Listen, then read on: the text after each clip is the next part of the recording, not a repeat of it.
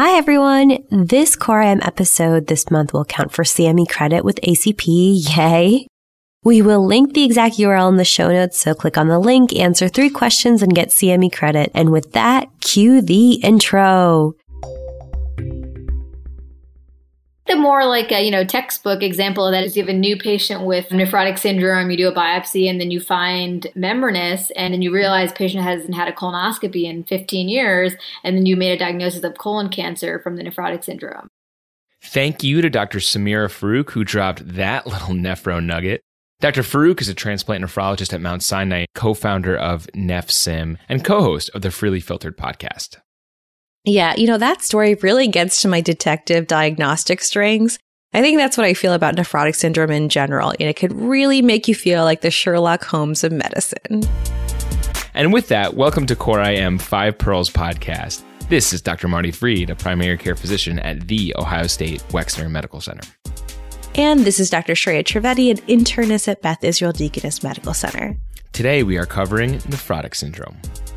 And today we are joined by our friend Dr. Clem Lee, a MedPeds superstar from Penn, who Woo-hoo! tremendously helped with this episode, along with several others that we're going to mention later. Thank you and welcome, Clem. I am really excited to be here, especially after months of working on this project with you guys. Months, it might even teeter to like around a year. It was a labor of love. yes. but also, this episode is possible because Core IM has been working a lot behind the scenes with AMBOSS, which is also a medical education platform for all learning levels. And if you're looking for something a little bit more comprehensive than our five pearls, we'll link the AMBOSS article about nephrotic syndrome within our show notes. And I also just want to give a shout out to their evidence based on call survival guide and acute management checklist. It's pretty neat. And they also have a free trial on amboss.com if you want to lurk around and see if it's right for you. All right, with that, let's get started on the questions we'll be covering.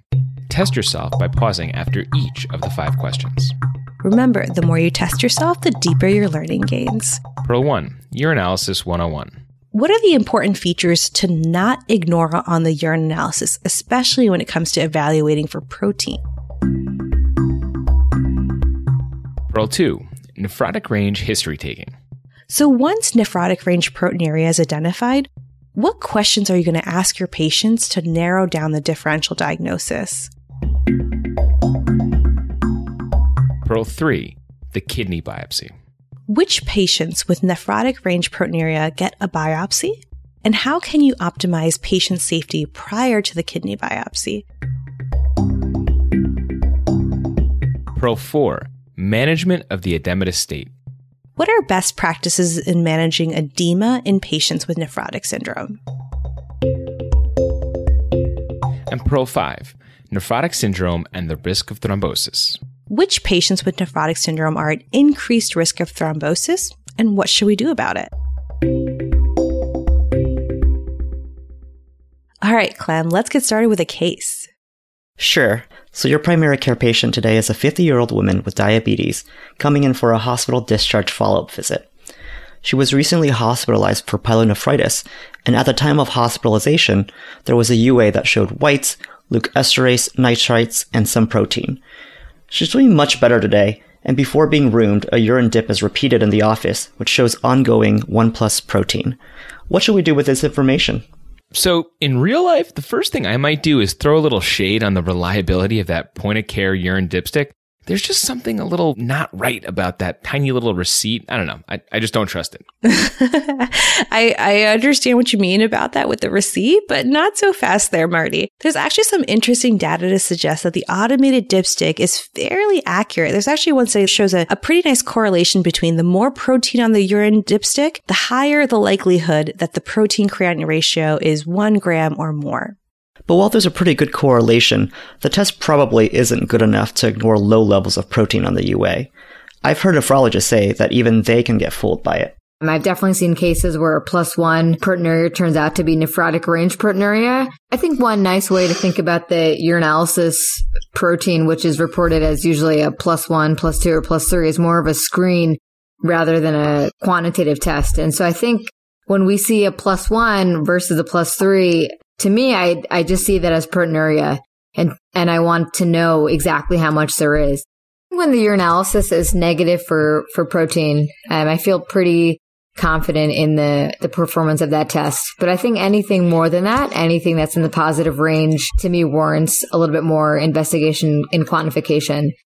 Yeah, you know, I can't speak to the number of times I've seen teams or even myself kind of brush off plus one, plus two proteinuria, thinking, oh, you know, it's dehydration or some transient proteinuria. But okay, if we should be thinking about protein on the UA as more of a screening test, then what's the next step to quantify that protein a little bit more? Yeah, so that's when you want to reach for the spot urine protein to creatinine ratio, sometimes shortened to the UPCR. AKA the UPCR. is, is that how people say it? The no. All right.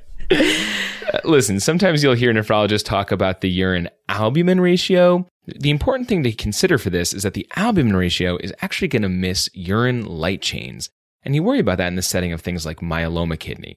So for that reason, some folks prefer the UPCR or the UPCR, the protein ratio, for that reason.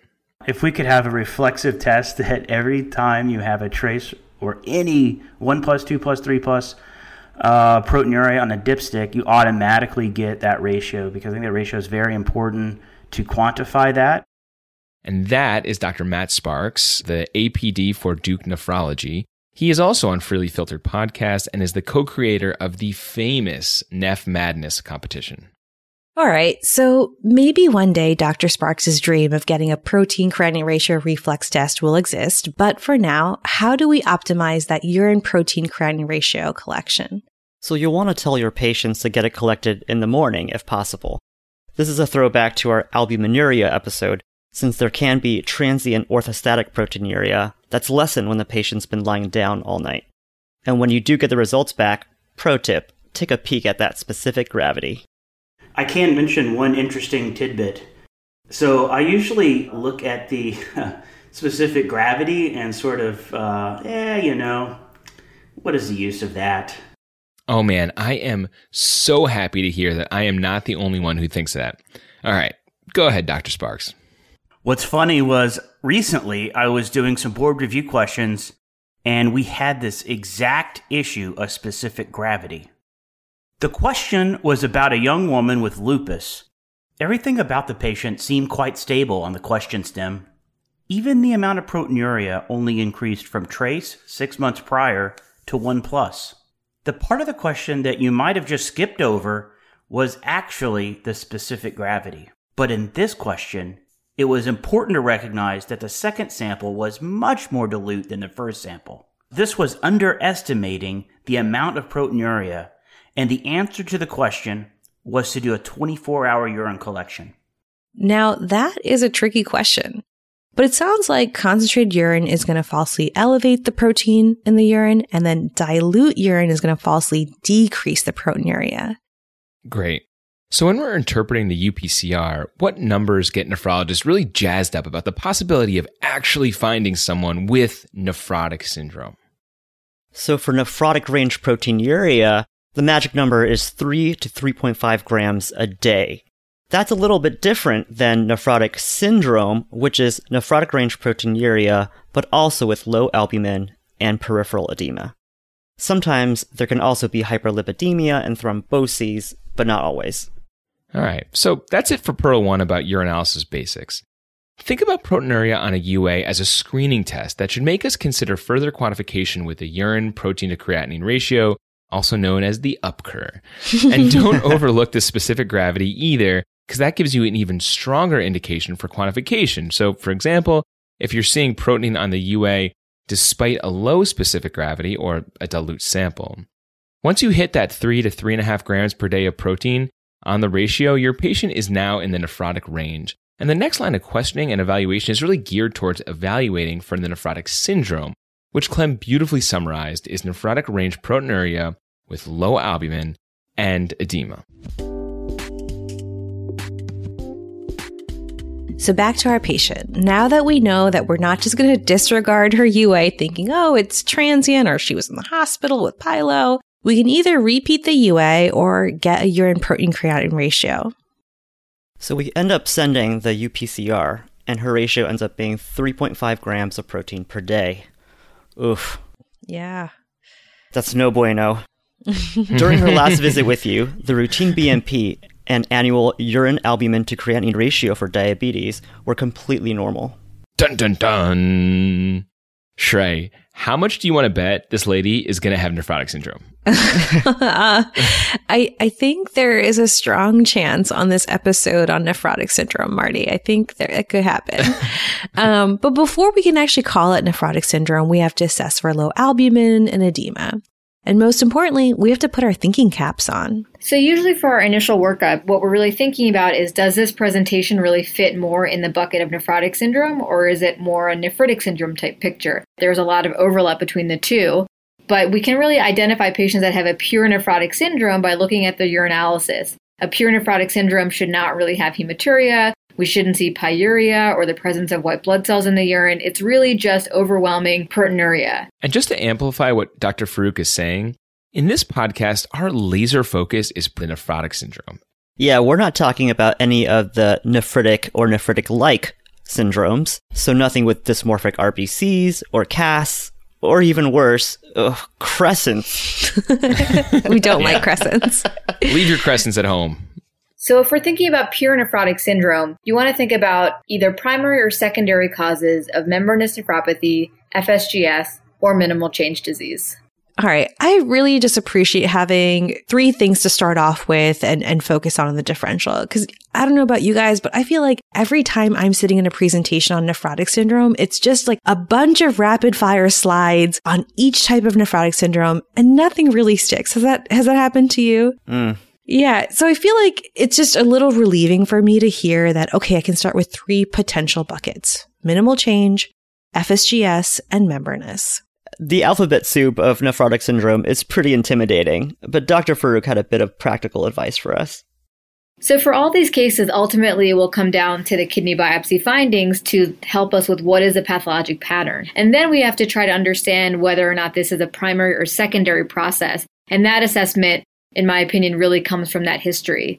Getting that history and trying to distinguish whether or not these glomerular diseases that are causing nephrotic syndrome or primary or secondary is where the medical team can really play an integral role because this has important implications for treatment. For patients that have primary glomerular disease, we're looking at high dose immunosuppressive therapy, whereas in a patient with secondary glomerular disease, the treatment, like anything else in medicine, would be treatment of the underlying condition. Yeah, so the reality is that most of these patients are probably getting a biopsy. And what Dr. Farouk is saying here is that often the way you diagnose primary glomerular disease is if they don't have a secondary cause. And that is established with a good history and a focused workup. All right. So let's make this more practical, especially for people like me where none of this is really stuck before. And let's think about when you're going down to the emergency room to admit a patient or you're in clinic. With each of these, what should we be asking for and assessing for? Especially if we're trying to get at what's that underlying secondary process that's causing all that protein to leak into the urine. Yeah. All right. Let's start with minimal change disease. This is the one that I typically think about as a pediatric issue. So, how do we think about it in adults? Typically, the one that has the classic full blown dramatic nephrotic syndrome presentation within a few days or even a few weeks, that would be minimal change disease. So, commonly, patients may come in. A few days ago, they were feeling okay, and now they've come in with anasarca nephrotic range proteinuria. So when we see minimal change disease, particularly in an adult, we're thinking about secondary causes. While primary is possible, it's probably a little bit less likely. And so important secondary causes of minimal change disease include hematologic malignancies. We should also be thinking about drug induced minimal change disease. Commonly used medication are nonsteroidals. And so, though we classically learn in medical school that this is associated with acute interstitial nephritis, this is often accompanied by an entire nephrotic syndrome. Okay, so the big takeaways from minimal change disease it's mostly found in kids, but adults can have it too, usually in the setting of NSAID use or Hodgkin lymphoma. But keep in mind that if you don't find anything, you've actually found the most common cause, which is idiopathic. So let's move on to FSGS or focal segmental glomerulosclerosis. A pathophys pearl here is that minimal change and FSGS are similar pathologically. They both are podocytopathies for you future nephrologos out there. um, the two can basically be thought of as occurring on a spectrum. So just tuck that away for a little snack later. FSGS can sometimes be the hardest one to differentiate between primary and secondary, even for pathologists, because many of the features are overlapping. And the other complicating factor is that many other causes of kidney injury, including other glomerular diseases, can end in an FSGS type picture because end stage kidney disease essentially are sclerosed glomeruli, which is what we see in different stages of FSGS, particularly at the end. And because we can't just rely on the biopsy, this is really where the history is going to help us out here. And so it's really important in those patients to kind of have a better understanding of the time course, the full history. And common secondary etiologies of FSGS are diabetes, hypertension, obesity.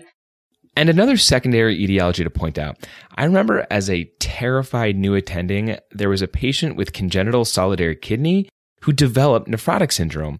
And the renal attending at the time used the term adaptive FSGS, which is a term that at the time I'd never heard of. Yeah, what's he that? was referring to the yeah, he was referring to the hyperfiltration related injury that eventually can lead to FSGS.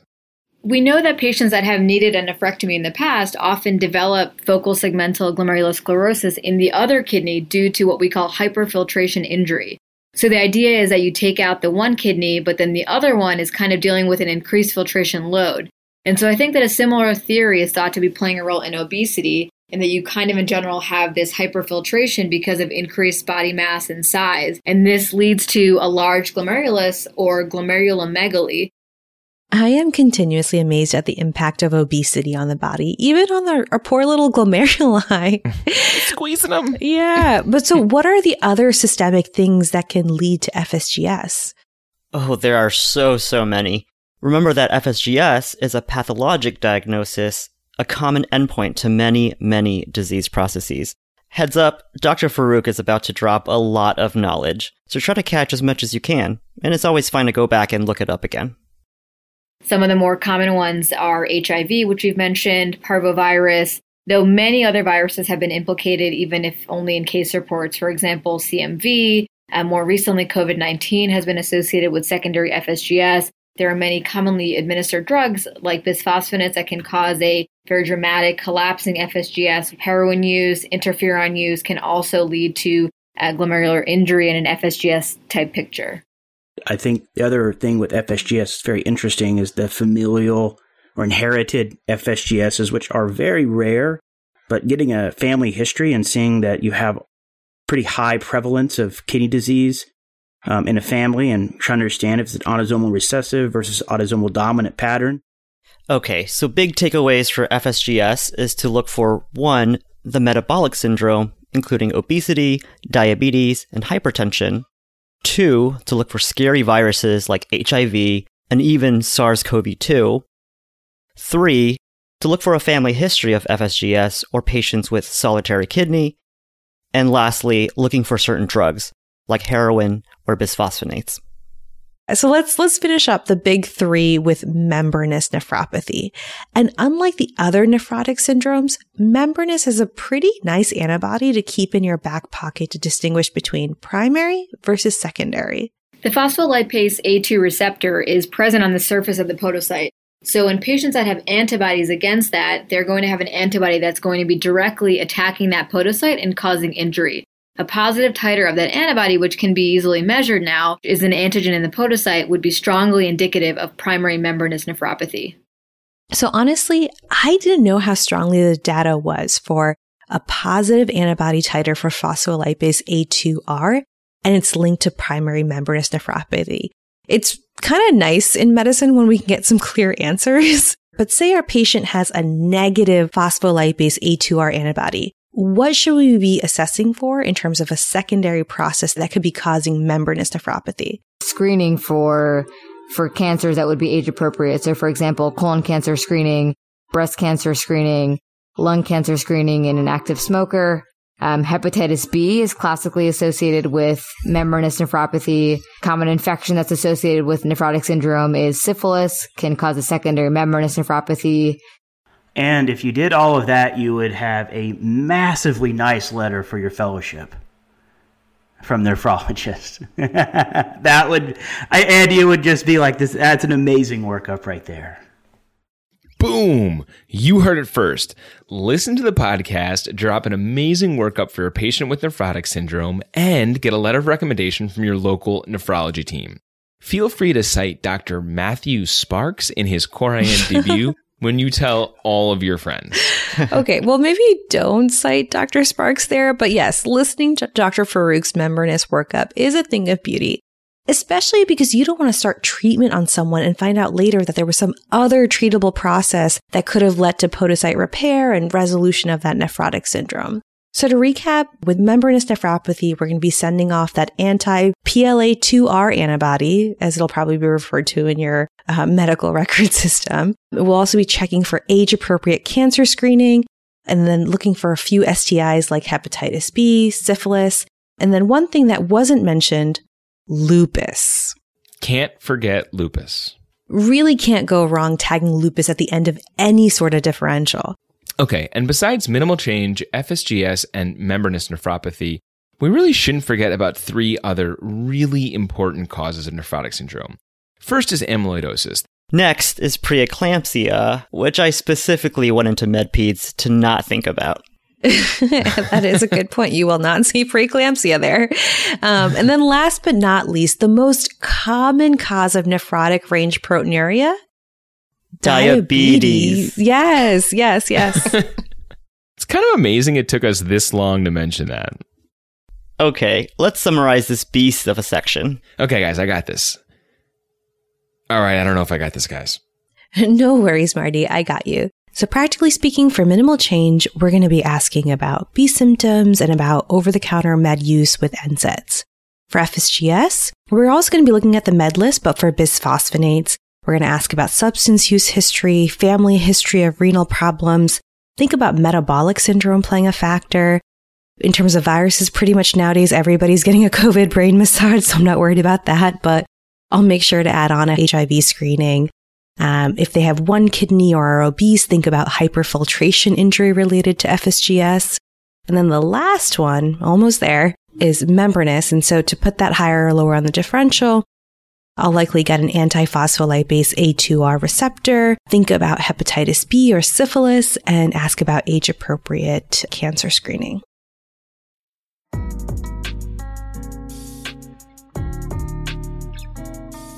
Just a quick word from our sponsor. We all want to eat healthier, but let's be honest, between our busy schedule and the endless prep and cleanup, it feels kind of out of our reach. You know, we often are aiming for better nutrition, but end up compromising for quick fixes that are anything but healthy.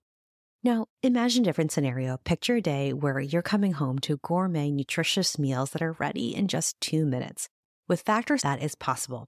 Factors delivers delicious, chef crafted, dietitian approved meals right to your door, ready to heat in just two minutes, giving you over 35 weekly options to choose from, from Calorie Smart to Protein Plus to Keto. And don't forget, they have 60 plus add ons for an extra boost from breakfast to midday bites so you're not spending all your time and money in the hospital's cafeteria. So no prep, no mess, just real mouthwatering meals tailored to fit your schedule and dietary needs. With Factor, you're not just saving time, but you're elevating your meal game without the hassle of cooking. Head to factormeals.com slash CoreIM50. Use the code CoreIM50 to get 50% off. That's the code CoreIM50 at factormeals.com slash CoreIM50. All right, Clem, let's keep going with our case. What happened to uh, Miss Anna Sarka? Do we call her that before? we have not. We just we're we're now on a first name basis. or a second name basis. Or yeah. no. so our patient denies any family history of kidney disease. She denies illicit drug use, and she's not on any medication other than metformin. She's monogamous with her wife, and she just recently got her colonoscopy, which was normal. So we refer her for a kidney biopsy.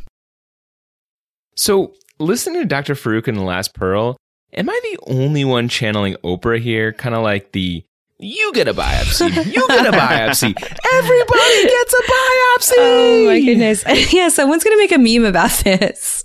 I, no doubt. All right. So I, I remember I had this old school amazing nephrologist in residency tell us that he was taught only to biopsy to confirm the diagnosis you suspect and not to go fishing, which is a definitely different strategy than what we're learning from Dr. Farouk and Dr. Sparks here. And I just think it's interesting to point out how far we've come. But anyway, Clem, talk to me about what the guidelines say about biopsying specifically for proteinuria. Yeah, so the National Kidney Foundation mentioned a few indications, including proteinuria over one gram a day on multiple visits, or greater than three grams a day, even just once. The caveat here is this is in patients without diabetes. Okay, that sounds good, but realistically, uh, most of our patient panels are patients with diabetes that have some proteinuria. So, where's the guidance in terms of who to biopsy in diabetic patients? Classically, we usually say that diabetic retinopathy should precede diabetic nephropathy. So, if you have a patient that does not have retinopathy, or another way to ask the patient is to ask them if they've ever had laser treatments to their eyes, maybe think about another cause of glomerular injury. Despite that classic teaching, Dr. Farouk did also point out that in real life, a large number of patients, up to 30%, can actually have nephropathy before their retinopathy, so don't live and die by these rules. Unless you're taking step one, then it's law. Go ahead and memorize diabetic retinopathy happens before nephropathy. I mean, there, there's definitely situations in clinic where you'll follow some individual that has diabetes, and they've had it for a while, um, but they don't have retinopathy. They don't have peripheral neuropathy, but they have like eight grams of proteinuria. And to me, I look at that as a, you know, I want to know if there's anything else that's happening with this patient that I could potentially help preserve kidney function. And so, uh, even though the biopsy might end up showing diabetes and diabetic nephropathy, it puts me a lot at better ease to say, all right, you don't have uh, X, Y, or Z glomerular disorder. You do have diabetic nephropathy, but occasionally you'll find something that just you never would have even imagined. Okay, so it sounds like eight grams of proteinuria is too much for classic diabetic nephropathy, but one gram of proteinuria is not enough. So when exactly does diabetic proteinuria cross into that too much, gotta biopsy realm? I think overall, diabetic kidney disease is grossly under biopsied. Mm-hmm. So I think we just don't really know what we're dealing with, especially when it comes to earlier disease. When is the proteinuria too much? I think, like anything else in medicine, it's kind of the change. So it's that delta change that's very important. Uh, so someone having uh, 300 milligrams per deciliter of a protein and then all of a sudden has two grams can be a significant finding. Whereas another individual that's had six grams for years might not be uh, at, um, you know as a big of a deal. So you have to sort of look at each patient separately, and the number uh, might be you know arbitrary and you get a biopsy and you get a biopsy and everybody gets a biopsy. oh gosh, Marty. Um, memes are coming your way. But the takeaway here, or at least what I'm taking away, is that diabetic nephropathy usually progresses gradually over time. It can take years. Whereas some of these other primary, secondary causes of, of nephrotic syndrome, you'll see a bigger delta jump over time in proteinuria. But it sounds like there isn't really clear guidance or a magical delta number to guide us. So that about wraps up diabetes. Another group of patients to biopsy early are those with minimal change disease who don't get better with steroids. Remember what Marty said earlier about minimal change and FSGS being related? You might think you're dealing with one of them, but you're actually dealing with the other. There is uh, discussion that there's maybe a spectrum that goes from minimal change up to FSGS, and that even though your biopsy specimen looks like minimal change, that you maybe just missed one of the sclerotic lesions. Because for the diagnosis of FSGS, you really just need one sclerotic lesion in one glomerulus to make that diagnosis. So there may be a significant contribution of sampling bias. So if we have a minimal change disease patient that we expect to improve and they don't, um, the threshold would be pretty low to consider a second biopsy to confirm the diagnosis. Clem, you're not leaving this podcast until we freaking biopsy your kidneys. Marty, what are you doing with that 18 gauge needle? Oh, hey, hey, now, hey now. Uh, you know, there will be no RP bleeds on my watch. But all this biopsy talk brings up the elephant in the room. How safe are kidney biopsies? In general, I would say that kidney biopsy is a safe procedure. And the complications that we're worried about are risks of bleeding. What are, what are the complication rate? Um, what I tell my patients is that the rate of a bleed is probably less than one, one in 100 to one in 1,000. And the rate of a bleed that requires a procedure is even lower than that. And the rate of a bleed that's going to lose that kidney is, is, is minuscule. You know, I gotta be honest. I was a little surprised hearing nephrologists talk about kidney biopsies being so safe. I think maybe it's because we've all been scarred here and there by an M&M conference of a biopsy that led to retroperitoneal bleeding or some other complication. I mean, if you think about it, a little bit of bleeding is not unusual. After all, you are putting a needle into the kidney. Right, right. So 100% of people are going to have some microscopic hematuria. right. But fortunately, most of the bleeding that occurs is self limited, and significant bleeding requiring intervention is rare, less than 1%. So I guess the next question is how are we going to maximize safety for when we do get that biopsy? One is to control the blood pressure. Um, so we would avoid doing a kidney biopsy in someone that is hypertensive. That would increase their risk of bleeding.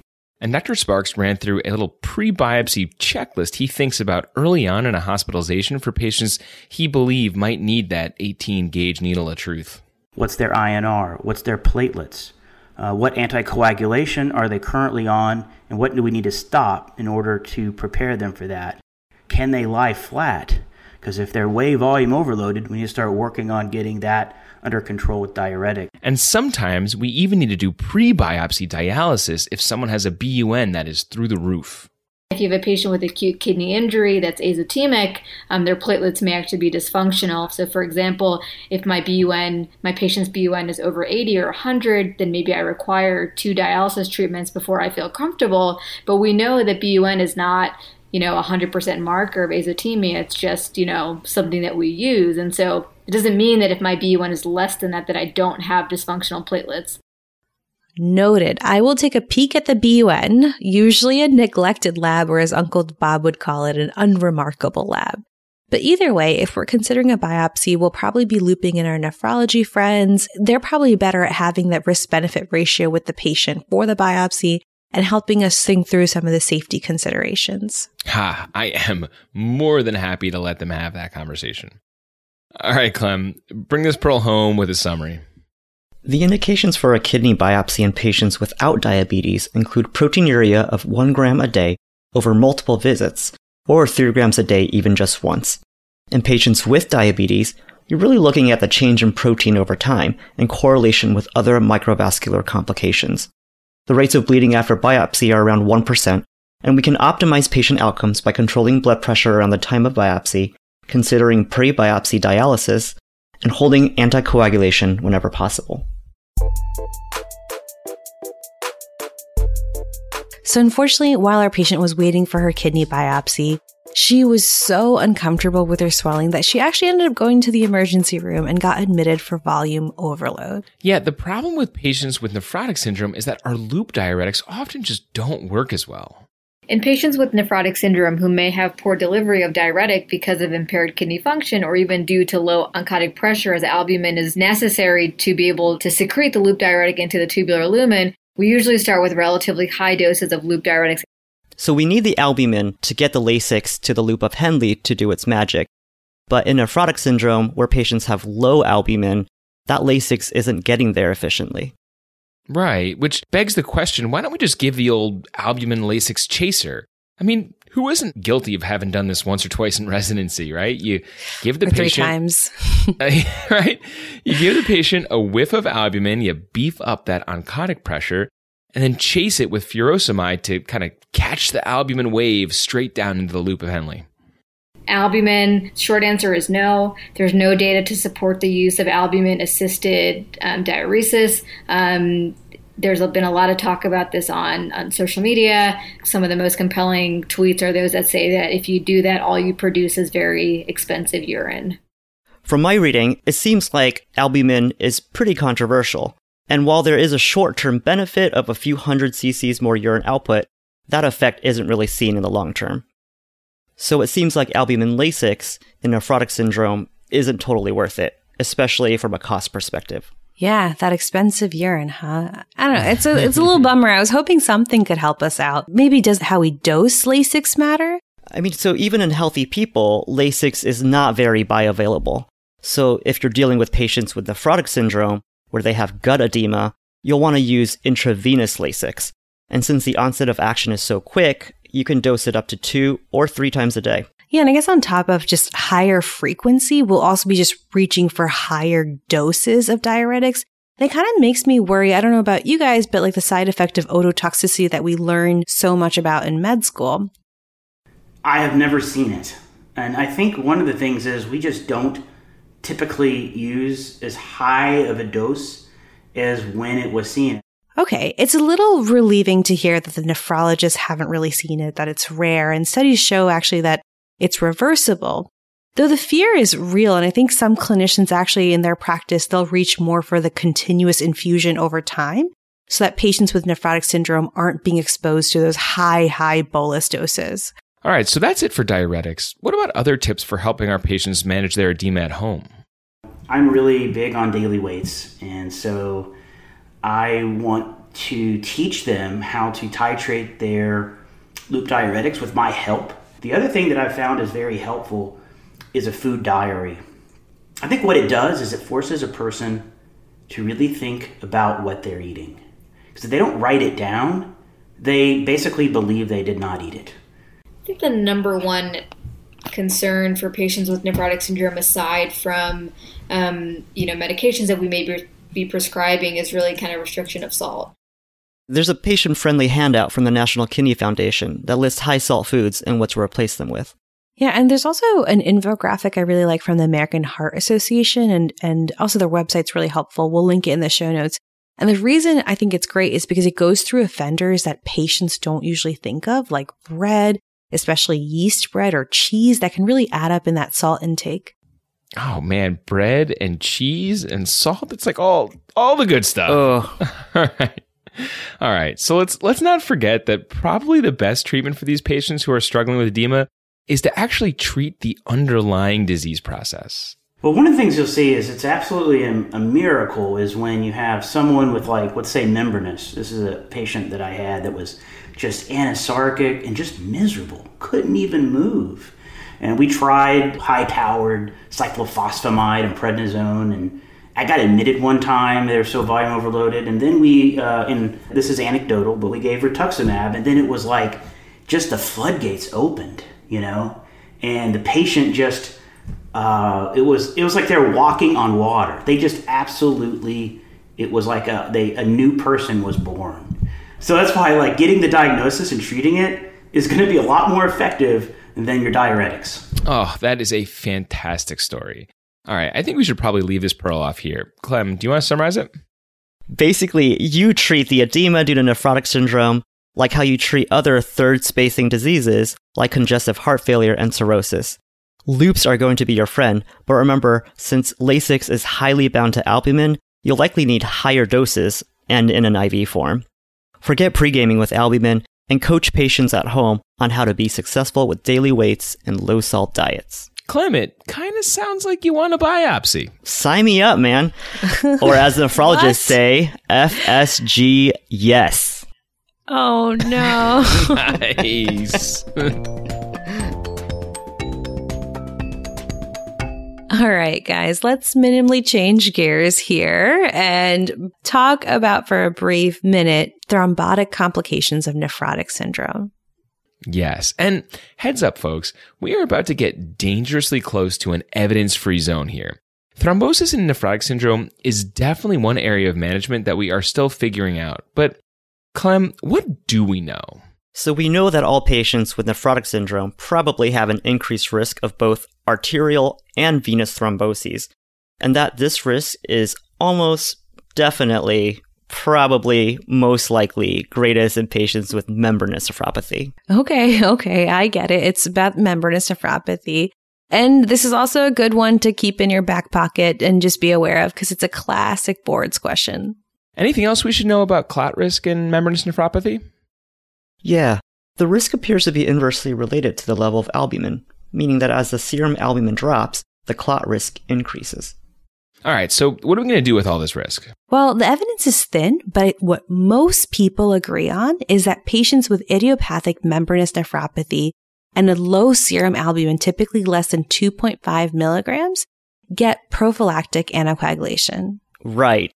But another conundrum is which prophylactic blood thinner to use. Typically, DOACs are not used and we favor warfarin or low molecular weight heparin, but this is mostly because of the data that we have. So the big takeaways for thrombosis and nephrotic syndrome are that one, thrombosis is more likely in patients with membranous nephropathy, especially if they have low albumin. And two, if we're going to anticoagulate, we can use warfarin or low molecular weight heparin. All right, very good. And that is a wrap for today's episode. If you want to learn more about nephrotic syndrome, check out the corresponding article at amboss.com. We'll link it in our show notes. If you found this episode helpful, please share it with your team and colleagues. Rate it on Apple Podcasts or whatever podcast app you use. It really does help people find us. And if you want to add your own tips, share your own challenges with nephrotic syndrome, tweet us, leave us a comment on the website, on Instagram or Facebook. Thank you to Dr. Rahul Maheshwari for the accompanying graphic, to Solon Kelleher for editing this last minute. Also, while working a poll day, uh, to our peer reviewers, Dr. Swapnil Hiremath, uh, Dr. Garen Hobby, and Dr. Tejas Patel. And thanks to Dr. Mary Guan and Dr. Vipin Vargas for off air producing this episode. And as always, we love hearing feedback. So email us at hello at coreimpodcast.com. Remember, opinions expressed are our own and do not represent the opinions of any of our affiliated institutions.